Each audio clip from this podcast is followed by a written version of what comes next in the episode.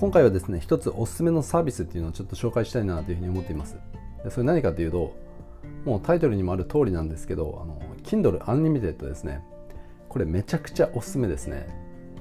まあこの配信を受け取ってくれてる方の中にはですねもう特に Kindle Unlimited なんか登録してるぜという人もまあ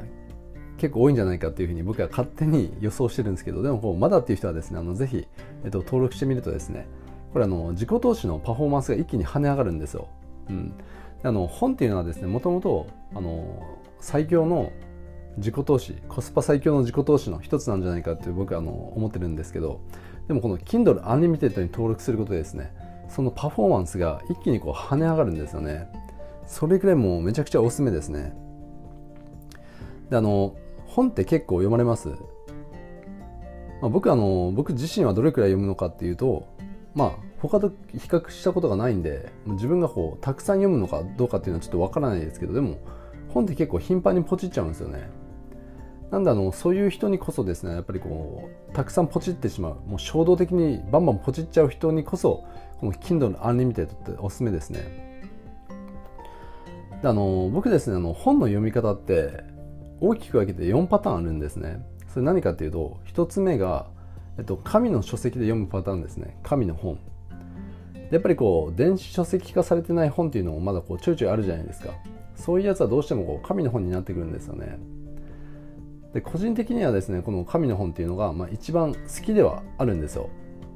あの紙の本ってあの読書に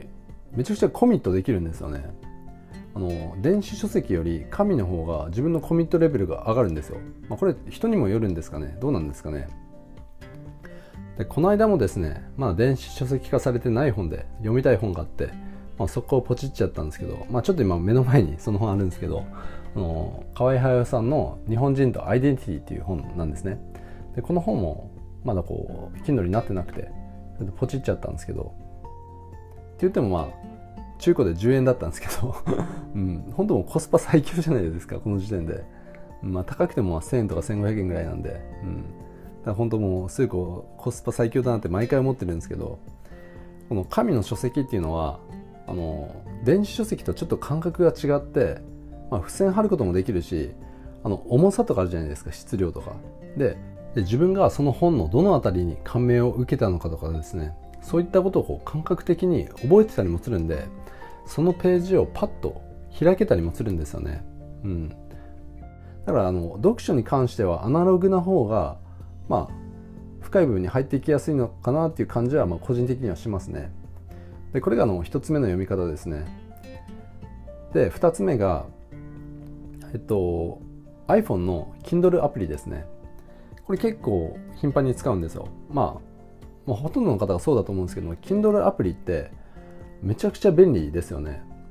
で外出先でもまあ読めるし何よりもこれ Kindle ってダウンロードしておけるんで Wi-Fi とか関係ないんですよね。だから飛行機の中でももちろん読めるし。で僕あの博多神戸間の移動っていうのが、まあ、結構あるんですけど博多神戸間の新幹線ってトンネルがやたら多いんですよ。だからしょっちゅう Wi-Fi 途切れるんですけどそういう時あのもう Kindle で読書っていうのはすごくいいですよね、うん、もうあのダウンロードしておけるんで Wi-Fi とか気にする必要ないじゃないですか。あの iPhone からはあの一応あの iPhone のアプリ上からはあの Kindle 書籍ってダウンロードできないようになってるんですね。これなんでかっていうと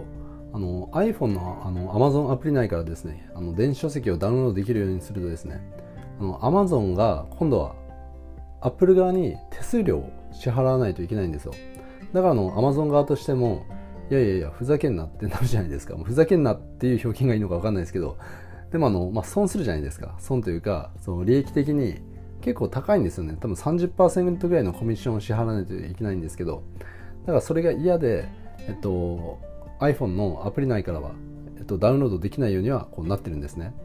ダウンロードできないようにはなってはいるんですけど、これもですね、全然こう抜け道っていうのが余裕であって、どうするかというと、iPhone の例えば Chrome とか Safari を使って Amazon にこうログインして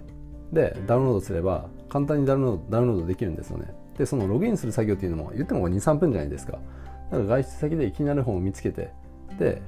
そのブラウザからダウンロードしてこうあのその瞬間から読めるようになるんで本当もうこれもうすごいいいなって 思うんですよね。まあ、今更の話でもあると思いますけどやっぱりこう本当もう改めていい時代になったなというふうに、まあ、実感してますね。でこれがあの2つ目ですね。で3つ目があの僕パソコンの Kindle アプリっていうのも、まあ、ちょいちょい使うんですよ。これなんでかというと僕やっぱりあのパソコンで作業することっていうのが多いんでそうするとあのパソコンのブラウザに Kindle の本を開いておくとすごい便利なんですよ。あの調べながらもうそこをこう画面を切り替えながらいろんな調べ物とかできたりもするんでだからあのパソコンの Kindle アプリっていうのも、まあ、ちょいちょい使ってますねでこれが3つ目ですね。で最後4つ目が僕あの Kindle ペーパーホワイトっていうのも結構使ってるんですよ。でこの Kindle ペーパーホワイトってすごく良くてこれ何がいいかっていうとあの質感が完全にもう紙なんですよね。であのパソコンとか iPhone のアプリからあの読書するとですねやっぱりこう光が目に入ってくるんで目がこう疲れてくるんですよね読んでると、うん、でも Kindle ペーパーホワイトってもう質感が完全に紙であのもうこの実際にこうインク使ってるんですよね。だから目にも優しいし実際こう本当もう表面が紙の本と同じような感じなんですよ、うん、だからデジタルではあるもののもうすごくアナログに近いんですよね。で僕あのこれを初めて見た時ちょっと、まあ、若干感動したんですけどまあ、僕が使ってるあの Kindle Paper White って結構年季が入ってるんですよ。もう10年ぐらい使ってるのかな、まあ、10年は言い過ぎか。でも9年ぐらい使ってますね。僕あのバリに住んでる時に、まあ、日本からこう取り寄せたんで、どうしてもこう日本の本が読みたくなってあの日本から取り寄せたんですけどだからもう9年ぐらい使ってますね。その時にあの本当もう感動してうわこれすげえって思って、うん、でそれ以来ですね結構ヘビーユーザー的に使ってるんですけど、まあ、中にはですねその Kindle ペーパーホワイトのサイズ感的にどうなのっていう、まあ、賛否両論はあったりもするんですけどでもめちゃくちゃ薄いですし軽いですしかつこの容量で本の書籍に近い感覚で本が読めるって電子書籍が読めるっていうのは、まあ、すごくあの、まあ、目にもいいし、うん、かつあのやっぱりこう iPhone とかで読むよりはその読書にコミットできるかなっていう感じするんですよね。で、まあ、僕のって、まあ、あのモデルがもう古いんでまあ、防水ではないですけどもでも最近のモデルだとですね防水にもなってたりもするみたいなんであのすごくいいと思いますね、まあ、あの詳細欄にあのリンクを貼っておくんでぜひあの気になった方のチェックしてみてください、うん、でちょっと話は戻すんですけどこの Kindle Unlimited 何がいいかというとあの月額980円で、えっと、月に月にじゃないや、えっと、月額980円で200万冊の本を読み放題なんですよ。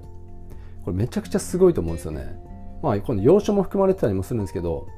でも200万冊の本読み放題ってやばくないですか？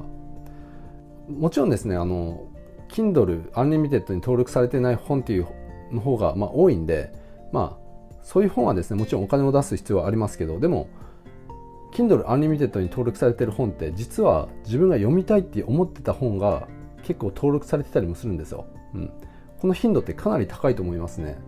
だから月額980円でまあ1冊ダウンロードすれば元は取れるというかまあ2冊ダウンロードすればもう確実に元取れるじゃないですか。で実際2冊どころじゃないんですよ。これ Kindle Unlimited にこう登録してる場合、うん、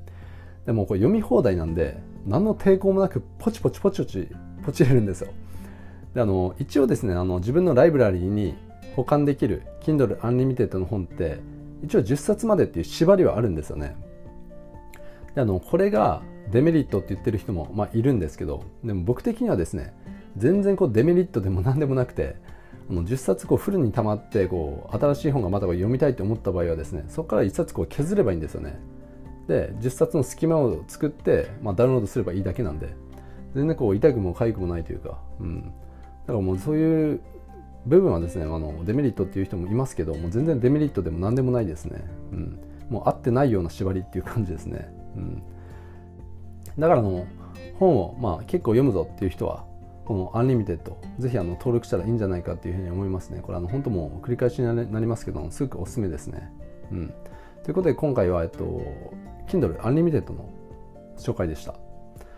まああのぜひですねあの読書好きな人はこれ登録してみてください。ということで今回は以上になります。最後まで視聴していただいてどうもありがとうございました。あとですねえっと、この配信が役に立ったって感じた方はですねチャンネルフォローの方もしていただけるとすごく嬉しいです。ということで以上になります。